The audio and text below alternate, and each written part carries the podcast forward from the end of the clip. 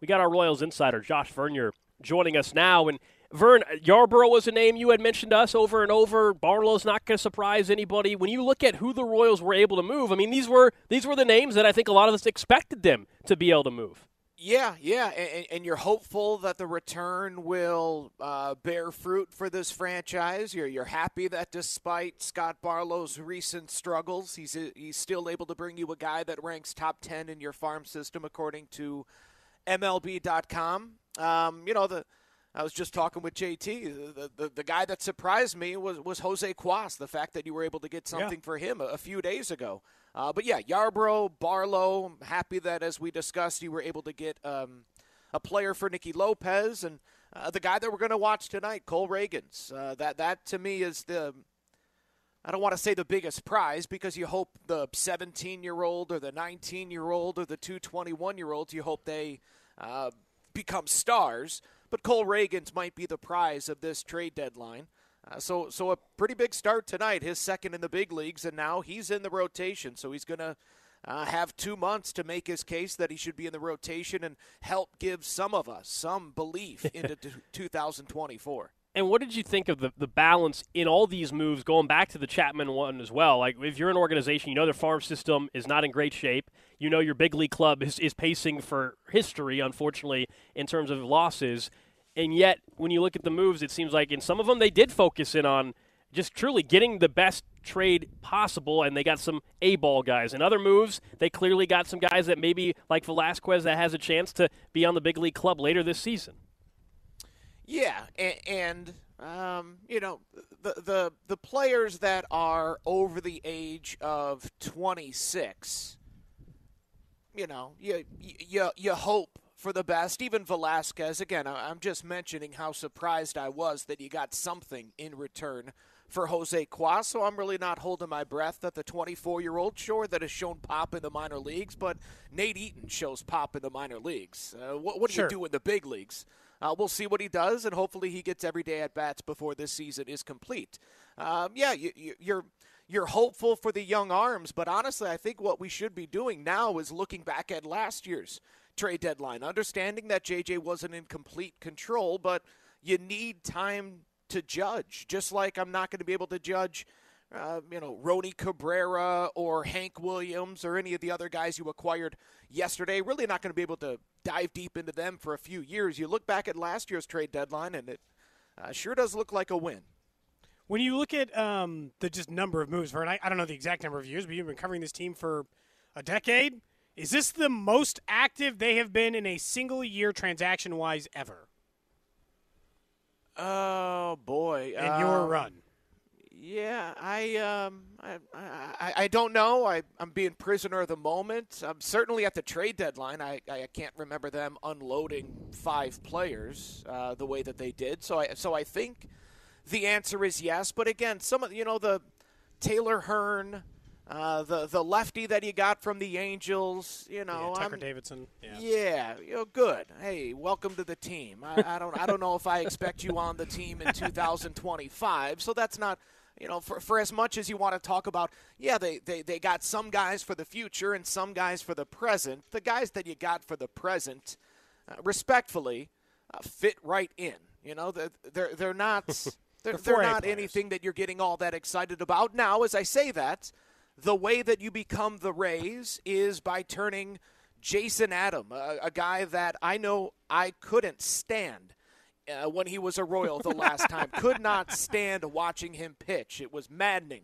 Rays turn him into a star. They've done that with a lot of relievers. The Royals are going to need to do that. Guys that I scoff at when you bring them in, turn them into a player. That's how you go from a small market doormat to a small market power is uh, winning in the margins by that Tucker Davidson turning into something, despite the fact that, uh, you know, my uh, my bald ass is sitting here putting him down.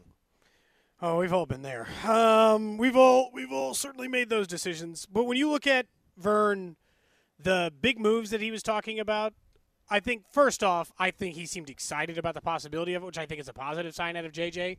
Sure. But we know one of those was Salvy Was the other yeah, one Singer? Who do you think it was? If you're, yeah, Salvy, of course. You can clear $20 million off your books. yeah, that would excite me if I'm a general manager. No he doubt seemed about it. borderline giddy about it, like talking about how close they were on some of these bigger deals. I know Salvy was one, but it sounded like there was a second player. Who do you think it was?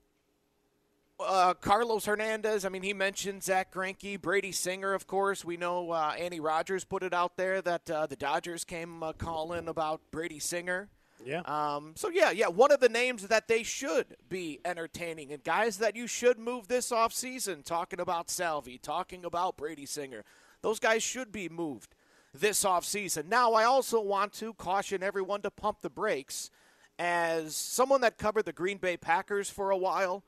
Uh, they were the best at this. As the trade deadline passed, and it's oh, we almost got fill in the blank great wide receiver. They always did that. Yeah. Now, I'm not saying that's what JJ's doing. Again, you look at his track record. He's had a very nice trade deadline last year, a nice offseason this year. Chapman and Yarbrough, you flip them both into prospects. That seems to me in a evaluation season like a nice offseason for Picollo. But you know, until you trade Salvador Perez and stand up there and answer the questions from people crying from the television media and the you know beat writers or whoever it might be that'll be brokenhearted when Salvador Perez is traded. Uh, let's see that happen. Let me see you part with Brady Singer because it's easy to talk about, but pulling the trigger and parting with Wil Myers, parting with uh, you know Brandon Finnegan, getting rid of Sean Manaea. That that when it's your name at the top, it's easier said than done. I need to see him pull the trigger.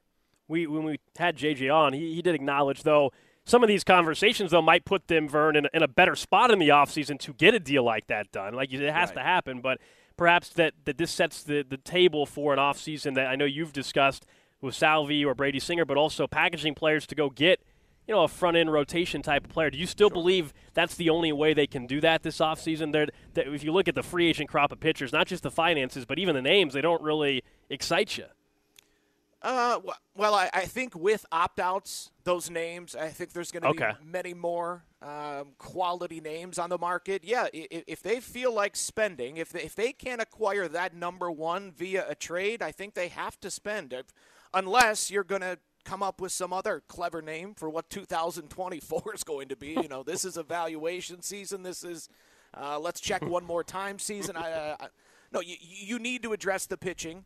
Uh, now, trade is the most likely, and, and why you know Salvador Perez isn't traded yesterday and is more likely to be traded in the offseason is because all the bad teams can now get into the conversation. It- It's no longer a do you want Salvy for forty million dollars um, for, for for two and a half seasons, and he jumps into a playoff race for a good team, which is you know four teams I think Yankees, Rays, Rangers, and Marlins are the squads that would uh, you know, be interested in a guy like Salvador Perez Sure. prior to yesterday's deadline. But this offseason, you can throw in the White Sox. You can throw in almost half the league because you get an immediate leader, uh, a guy that sets a standard for a clubhouse, your catching position, the middle of your lineup is set for the next two seasons. And he joins you in spring training and can.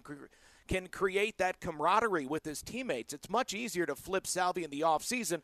And then also, you got to take into account that I don't believe this can be viewed as a money dump uh, because I'm not trying to bend over backwards for ownership and excuse money dumps. Now, we, we talked about Nicky Lopez, why that is a money dump and why that's an understandable money dump. Uh, Salvador Perez is all in. This is a guy that has said, okay, yeah, you know what? Freddy does deserve a few more at bats. Yeah, I will play first base. I will be a DH. Salvy's doing the right thing. So if you're going to part with him, Royals, I need you to eat 20, 25 million dollars so you can get that top prospect or you can get that number one starting pitcher. This can't be a, hey, we'll take some double A left fielder Who's too you old. take the entirety of this 46 some odd million dollars that remain. Vern, now that we're past the All Star, or not, now that we're past the trade deadline, what are the two or three things you think you're most interested in watching for the Royals the rest of the way? Because Bobby Witt Jr. playing like a star is at least probably at the top of my list. Yeah, yeah, and um, you know, I, I I hate to say that the evaluation is complete on Bobby. That that seems somewhat premature. But everything that I have marveled at when it comes to Salvador Perez, the fact that he's the same guy every single day with that positivity, that energy, that standard, that work ethic, Yeah. even though his teams 20, 30, 40 games below 500 and he's banged up. Uh, that kind of love for the game and the work, Bobby has that, and Bobby's 10 years younger. It's um, so. So I was going to say, you know, the, the professionalism, right? M- most teams right now are are either getting a kick in the nuts as you trade away your best players, or you're getting a jolt of energy because Max Scherzer walks through the door, or Justin Yeah. Verlander is suddenly your teammate again. Uh, how do these young Royals? Um, and I, I want to say outside of Bobby and maybe even Maikel Garcia, but how do these other young Royals, how do you finish this season? We got a third. I mean, one whole third of the season still remains. You got a chance to make some uh, big moves, make some big statements for a spot on the 2024 team. So the professionalism of the young batters, do they start giving away at bats because we're out of it? It's a million degrees. All we do is lose. Uh, They've won four in a row, so it seems like the answer is no. Uh, that to me is number one. Cole Ragans would probably be number two all by himself. He could answer, you know, he, he could be what we've hoped Daniel Lynch would be. You know, Lynch, just injury wise, we're not able to bank on him right now for the opening day roster in 2024, but Cole Ragans might be able to give us some solace in that fact that there's going to be a lefty, whether it's Lynch or Ragans. we will have one lefty in that top three of the rotation. A third of the season. That's that's a lot of on deck shows still to yeah, go. that's Vern. daunting, isn't it, when you put it that way? Whew, my and goodness. Mahomes is happening. Oh my gosh! Yeah, yeah, right around the corner. Preseason Thursday, Vern. Tomorrow, preseason football, baby. Canton, Ohio. It was nice knowing you. Maybe, guys. maybe Uh-huh. you can win the Mega Millions, and then you could just, you know, Nobody won last night. I, sadly, I would still, I would- I would finish out the season even if I won. and then would you buy the team and spend four hundred million dollars in payroll like everyone wants? You know, Uh, I joined the ownership group, There you go. but I don't think I would buy the team. sitting co- comfy in the uh, the suites. That's that's the way to live. Yeah, just go out to the mailbox and grab the check every once in a while. That's all you need. Vern, appreciate it, man. That's uh,